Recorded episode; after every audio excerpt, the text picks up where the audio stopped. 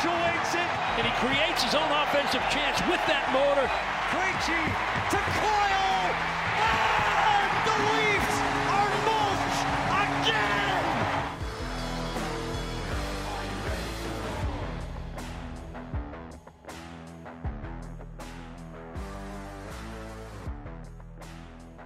Hey there, welcome to the N E S N Bruins podcast. I'm N E S N dot com's Logan Mullen, joined once again by N E S N dot com's Mike Cole.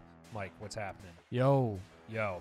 There's no Lauren this week. I think she's sick, uh, but Mike and I are in the office right now, and there is a uh, a wide array of Bruins news. How many weeks' worth of news do you think has come out in the last twenty-four hours? So we record this at two forty-two p.m. on Tuesday. Compared to what we've dealt with this year, probably Two weeks. This is two weeks worth of twenty twenty-one Bruins news. Yeah, not, non-injury related yeah, news right. too. Like there's been news, but nothing with this kind of substance. Um, I don't know. Let's just run through it. I mean, it, yep. quickly to catch up in the last twenty-four hours. Uh, Brad Marchand's been suspended three games for slew-footing Oliver Ekman-Larsson. Uh, Jake DeBrusk wants a trade, and Bruce Cassidy has COVID. And I think those are the three big ones. The Bruins are about to play the Detroit Red Wings on Tuesday night. By the time you're listening to this, that game will probably have already happened. Um, but Marchand will be out against the Red Wings Thursday against the Nashville Predators on the road, and then Saturday at home against the Tampa Bay Lightning. And then after that, the Bruins embark on a West Coast road trip where the first game Marchand is eligible to return is next Wednesday against the Canucks in Vancouver. Uh, so I'm sure that'll be fun. So I don't know. I would say probably the bigger story is the fact that Jake DeBrusk wants a trade. Uh, so we can go ahead and start there. Ultimately, I don't think it was one of those things where I was surprised in that I was like, oh, hey, wow, this report's actually out there now. But there was no part of me that was surprised at all that this happened. This seemed like it was a long time coming. Judging by Don Sweeney's comments, it sounds like this had been on his radar for a little while too. Uh, so, Mike, what say you? Sounds like the player's getting impatient. Um, yeah. Going off of what Sweeney said today, where he, you know, to to your point, mentioned that we've known about this for a while. He also said it's not surprising that it came out. Uh, it depends how you define a while, but then you start adding it up, and it's like then it gets scratched on Sunday all of a sudden after it comes out, and it's just I don't know. I, I find that part of it interesting. Always kind of trying to piece together when certain things happen and who said what and when. Um, but to, to echo your point, like it's it's not surprising. Uh, it just it, it feels like it's kind of run its course. Clearly it has. Uh, you go back to what Bruce Cassidy said after last season ended, after they, the, the, the New York series. I basically just was like, I'm not going to meet with the guy for a week. Yeah, we're going to let this one kind of cool off a little bit. That that was a pretty strong indication of where things were. It didn't feel like they did much in the offseason to kind of, not to say that they should build around Jake DeBrusk, but it wasn't like he was, it felt in hindsight especially that he was kind of like a forgotten man and we'll figure out where Jake goes and, and go from there. It was just the opposite of building around him, because right. they signed Taylor Hall long term. Right, and it's kind of we'll figure it out and hopefully we find lightning in a bottle with him, and if not, we'll deal with it when it gets to that point. And I think they're at that point now where the writing is kind of on the wall. DeBrusk knows it. The team knows it. And like I said, at a certain point, like there are certain levers that agents or teams can pull. And I think, you know, the DeBrusk camp got a little bit tired of waiting around for this to be resolved. And here we are. Yeah. I mean, we don't really know all the particulars of it, but Don Sweeney saying that they've known about it for some time, however long that is. My guess, and this is purely speculation, is this probably started at some point last season, or was maybe gentle last season and gentle over the off season. Excuse me. That's great hosting. Um, but I think this was on the radar for a little while. And then the, quite some time, he said. Yeah. And then the healthy scratch on Sunday was probably the last straw for the DeBrusk camp, where it's so like, all right, now happened. We can go public. I got my timeline mi- mixed up, and this is what I meant to say. He was scratched, and then it came out. Right. That's what I'm saying, and I think that supports what I was saying, that they were just kind of fed up with it, and like, let's just leak this and go. Like, yeah, it's kind of it like forces Boston's hand. Yeah, deadlines. It's not a deadline, but deadlines do lead to action, and this is as close as a deadline as you could have. Well, you can't hide from it anymore, right? right? If you're the Bruins, like, you, you have to address it. I mean, who knows? Don Sweeney spoke Tuesday that probably doesn't happen if Bruce Cassidy doesn't get COVID. I don't know. Maybe he was going to anyways.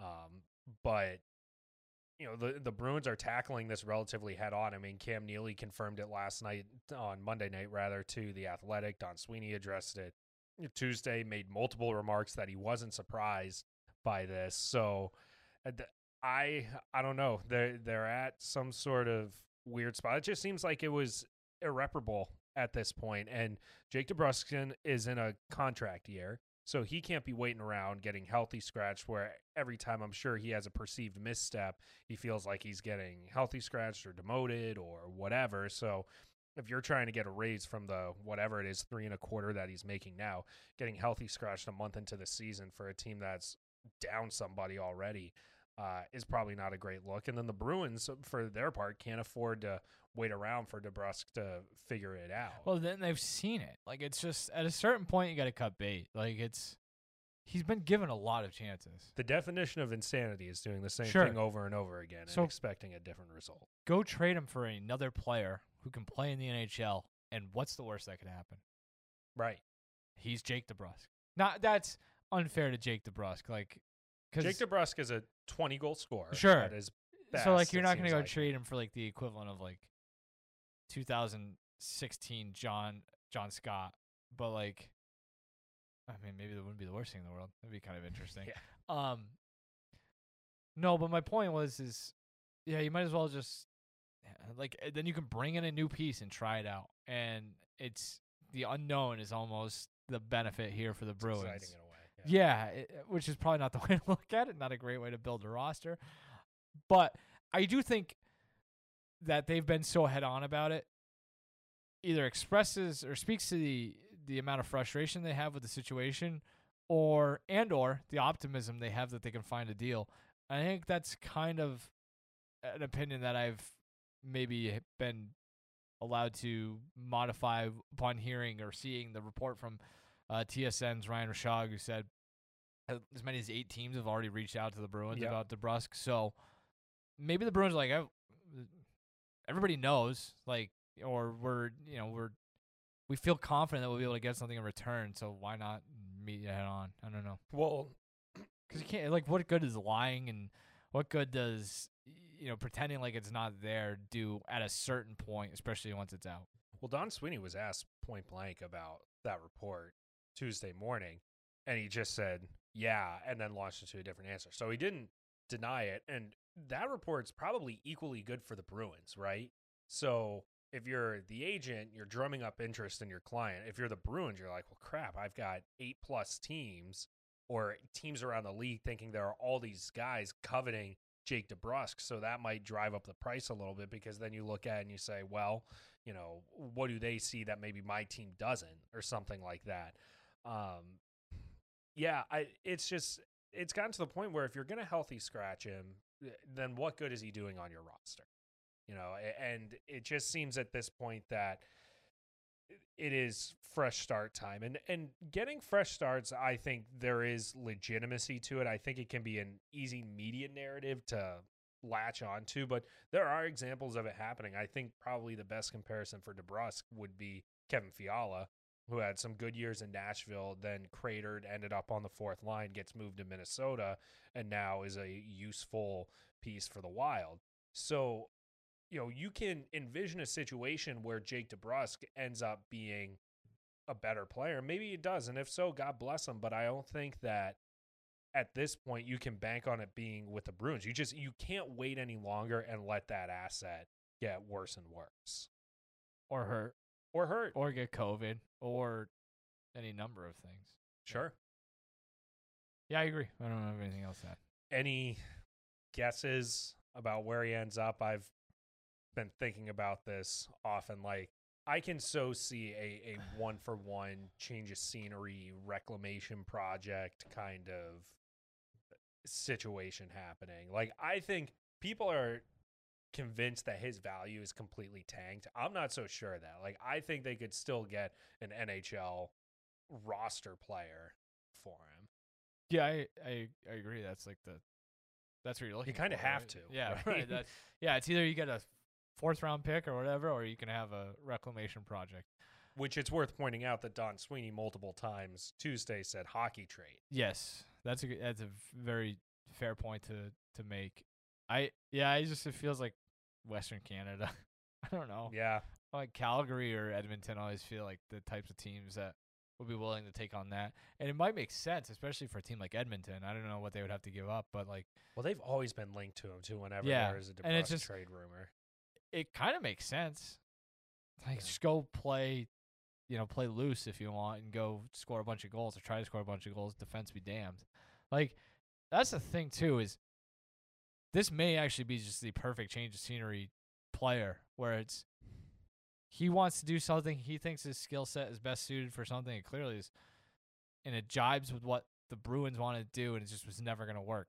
Like, it's just not the player he is. And you can sit there trying to f- fit a square peg into a round hole. But at a certain point, you might as well just trade, trade him to another square pay or sw- square hole. You know what I mean? Yeah. At, at this point, I have no clue who the Bruins could get on the Oilers. Edmonton or a team like that feels like a much better it, fit. Though. It does. So I, I've gone back and forth because you know one of the Ducks guys that I follow on Twitter mentioned Adam Henrique. And that is a take that I've actually started to talk myself into. Now, he makes way too much money as it is that it probably wouldn't be palatable for the Bruins, but if you get the Ducks to retain some level of the salary, I can see Adam Henrique being a very good fit for the Bruins where, you know, you can put him on the wing if you want, but he is capable of centering a line. He probably slots in as your third line center, and that way you're not tied to having Eric Halla in that role.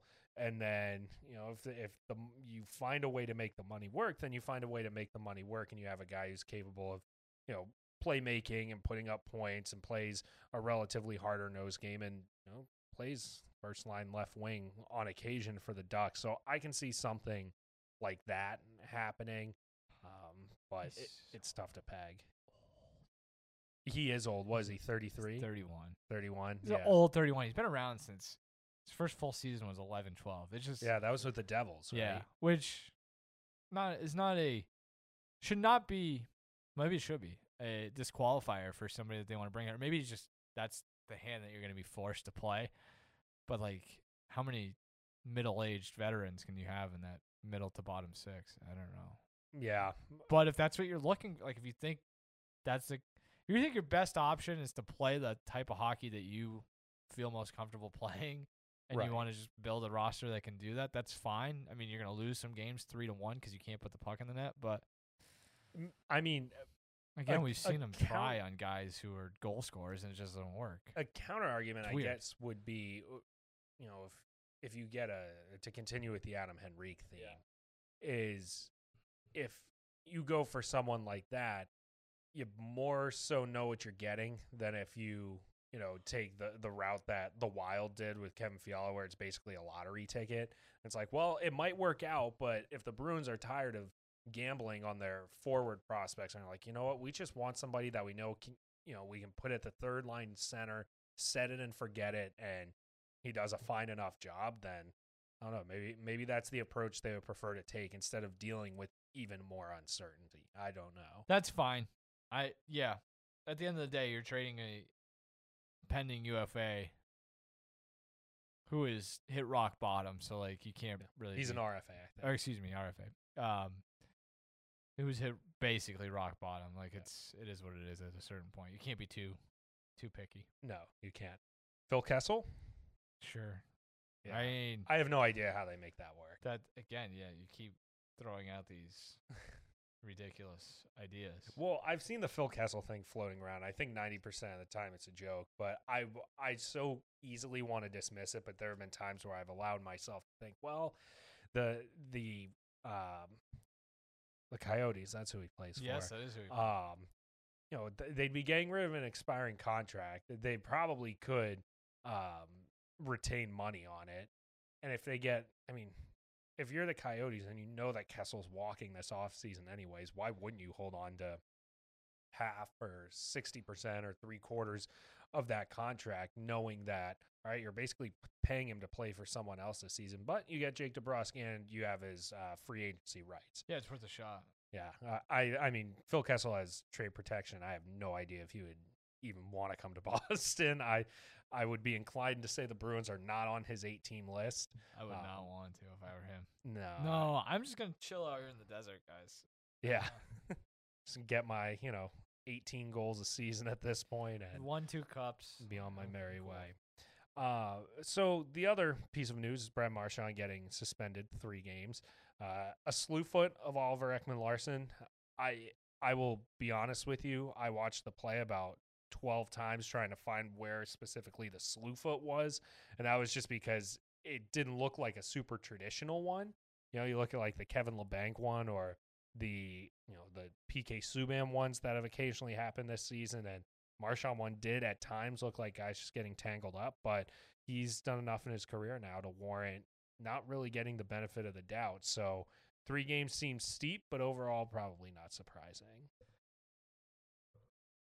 Are we in the trust tree? We are. I don't know what you, a slew foot is. You, me, and whoever's listening. I don't know what a slew foot is. I know what a slew foot is, theoretically, but I don't know what it is in practice in terms of yes, how it's one thousand percent defined by the N H L or how it's ruled. I also think we need to rework the wording or the guidelines, or is this, am I just, am I naive or ignorant to the, to the actual guidelines in terms of repeat offenders?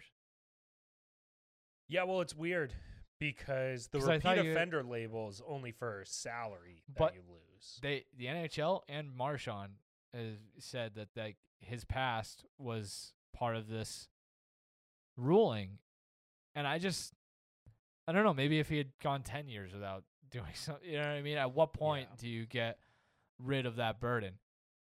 And it, on the other hand, though, maybe that's fair. I don't know. Like, maybe that's the penance you have to pay for, for your sins. I, he feels clean. Like, he feels like he's done a very good job of cleaning up his game. You look at what the league has done or haven't done to somebody like P K Subban when it comes sure. to this sort of infraction. I, it, it just, I don't disagree necessarily with suspending a guy for what he did. It, I, I can look at it and be like, yeah, that was a dangerous play. I think the fact that it happened so close to the boards, just where and when it happened didn't help his case.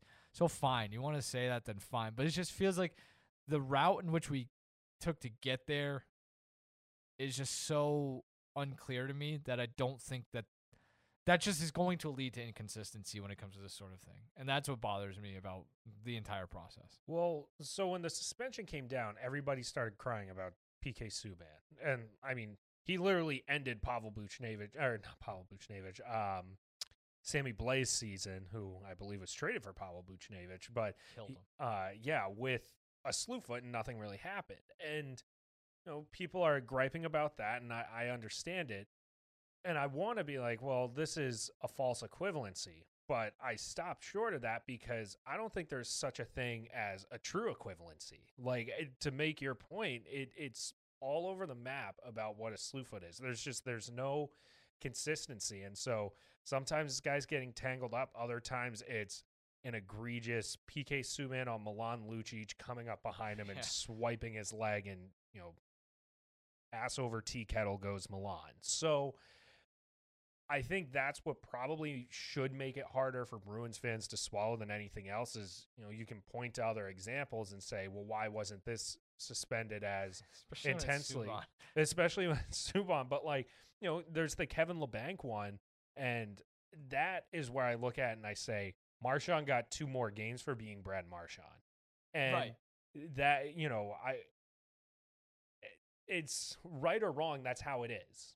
You know, that, and that's how, which he readily admitted Tuesday, that is the product of how he tried to break into the league. He thought his way of staying in the N H L was by going right up to the line. Occasionally he'd go over it.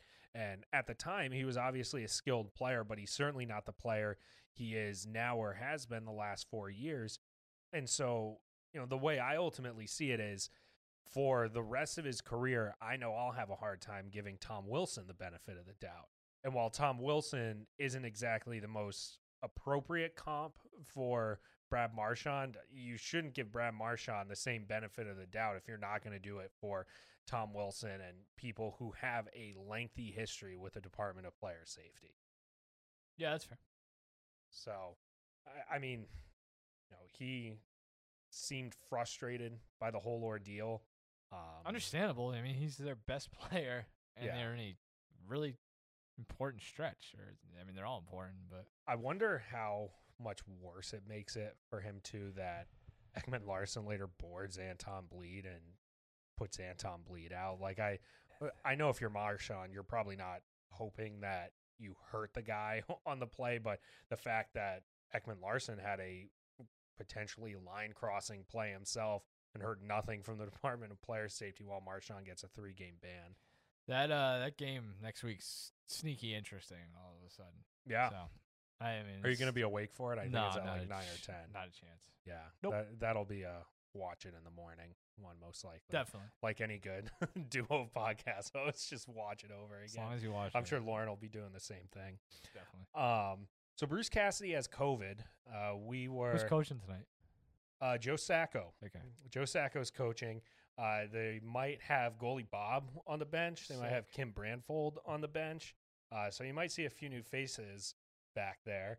Um, it was kind of a surprise. So basically what happened, I was at morning skate this morning and everyone's there. And all of a sudden there's just like this report that, um, you know, or the Bruins released their statement that says, hey, Bruce Cassidy has COVID. And that was it.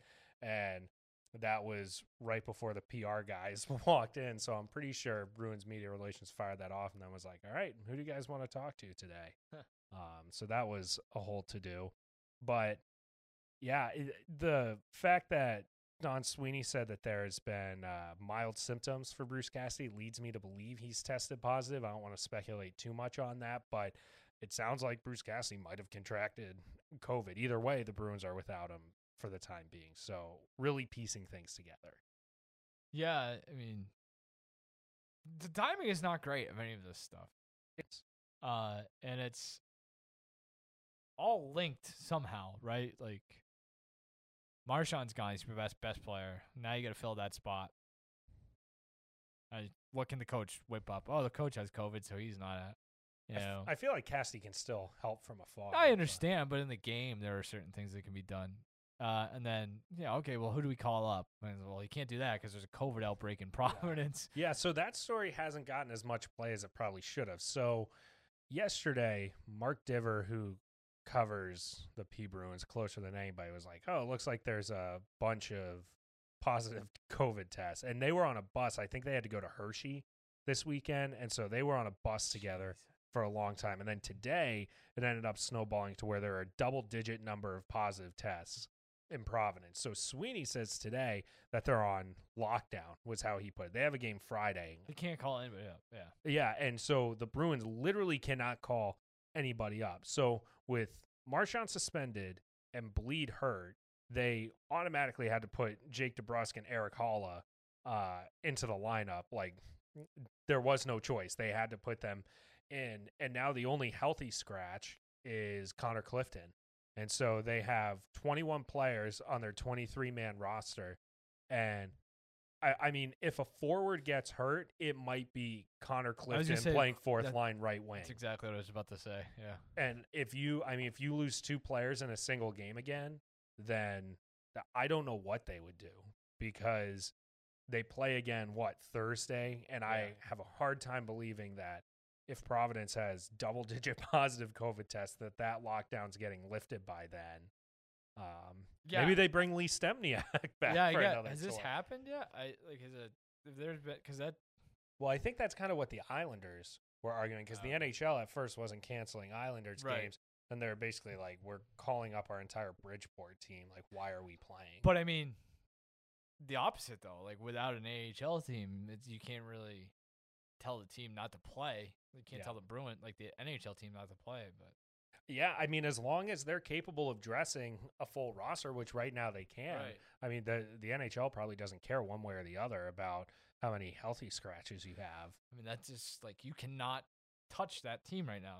No, No, it, it would put them in a very precarious spot, yeah. uh, especially for a one-game road trip against Nashville, because that's the thing is the Nashville game's on the road, but Saturday against the Lightning is back at home. So just an altogether weird situation. Yeah, I mean, a lot of – you'd have to be – like a bad situation would have to get immeasurably worse for them to be in that spot. Like it, for yeah. them to lose two guys in the coming three games would be tough, but – at this rate, I mean. Yeah. I mean, the the Maybe. the Red Wings can be tough to play against. I mean, sure. they've, they've got some big that dudes. Has to be, that's got to be part of the game plan for anybody playing the Bruins right now. Yeah. I mean, the, I, you'd be beaten down too, right? Like, sure. it, it would not take much to break me, and maybe that's the difference between, you know, you, me, and a professional hockey player, hockey players. But yeah, that's fair. It's it's a very dicey time for the Bruins. It feels like things have been so calm with the Bruins for so long. Like, even when Chara was leaving and Krug was leaving, like, those are things that obviously cause a stir, but it's been a while since I can remember, like, chaos almost. Yeah, it's still it's manageable chaos. And it's still, right, I mean, you know, it, it could be, it's not the Canucks from last year, right? Where everyone right. hated a player and said player gets moved and all that nonsense. So it could be worse, but it's also a very bizarre and unusual situation. Bizarre might not be the right word. Um, any other thoughts? Any other players no. you want to float around? Is uh, maybe the Jake DeBrusk situation will finally help my uh, Danny DeKeyser to the Bruins idea come to pass. Danny DeKeyser also has Feels COVID unlikely. or oh. is on the COVID list, so he won't play Jeez. for the Red Wings against the Bruins. So that's uh, no audition, no no audition for the uh, whatever he is, thirty-year-old Danny DeKeyser. The Olympics have to be on, yeah. the, on the fritz. The, what if Bruins Which, are the team that breaks the camel's back on that one? Have you, because, seen, the, have you seen the Team U S A jerseys? Yeah, they're hideous. It's probably better off that we just don't do it's this. Probably true, yeah. yeah. But yeah, like there's the – I mean, the – They they can it's a get out of jail card for the, the N H L when it comes to the uh, the Olympics, right? Yeah. With COVID. Uh, I mean, we probably have I, I don't know what the They've cutoff date would be, but it's probably the new the threshold. Year, yeah. Right. And yeah, if there, it's getting to the point where why well, I mean, we've already had two Senators games canceled. I Not think a couple man. more Islanders games canceled. Like if you get to the point where you know you're canceling Bruins games or you're canceling other teams, then well, you start to get into a precarious spot. And you've got new strains and everything and yeah. variants, and that's I mean the, if there's the any winter, resistance to getting boosters. The Winter Olympics just in general feel like that. I don't know. I haven't seen like headlines about that the last couple of days with all the Omicron stuff, but that feels like we're we're like a couple bad steps away from losing the Olympics. Yeah, I, at not this be, point I'd say it's like a, the Olympics in general, not just hockey. I'd say it's a coin flip at this point. Maybe like a slightly weighted coin to where it's like sixty percent they'll go, forty percent they won't. But like, I am not convinced at this point that's a sure thing that they'll go. Oh, there's no controversy whatsoever when it comes to China and or COVID yeah. or the intersection. Do you want to dive two. into some international relations? I think that's where I should probably leave it. All righty, then we'll call it there. Uh, this has been the N E S N Bruins podcast. Did not uh, expect to talk yeah. China. Follow us on Twitter for more takes on uh, the world. Uh, but that's Mike. I'm Logan. Maybe next time Lauren will be with us. Uh, like, subscribe, rate, review, all that good stuff wherever you listen to your podcast. And until next time, we'll see you.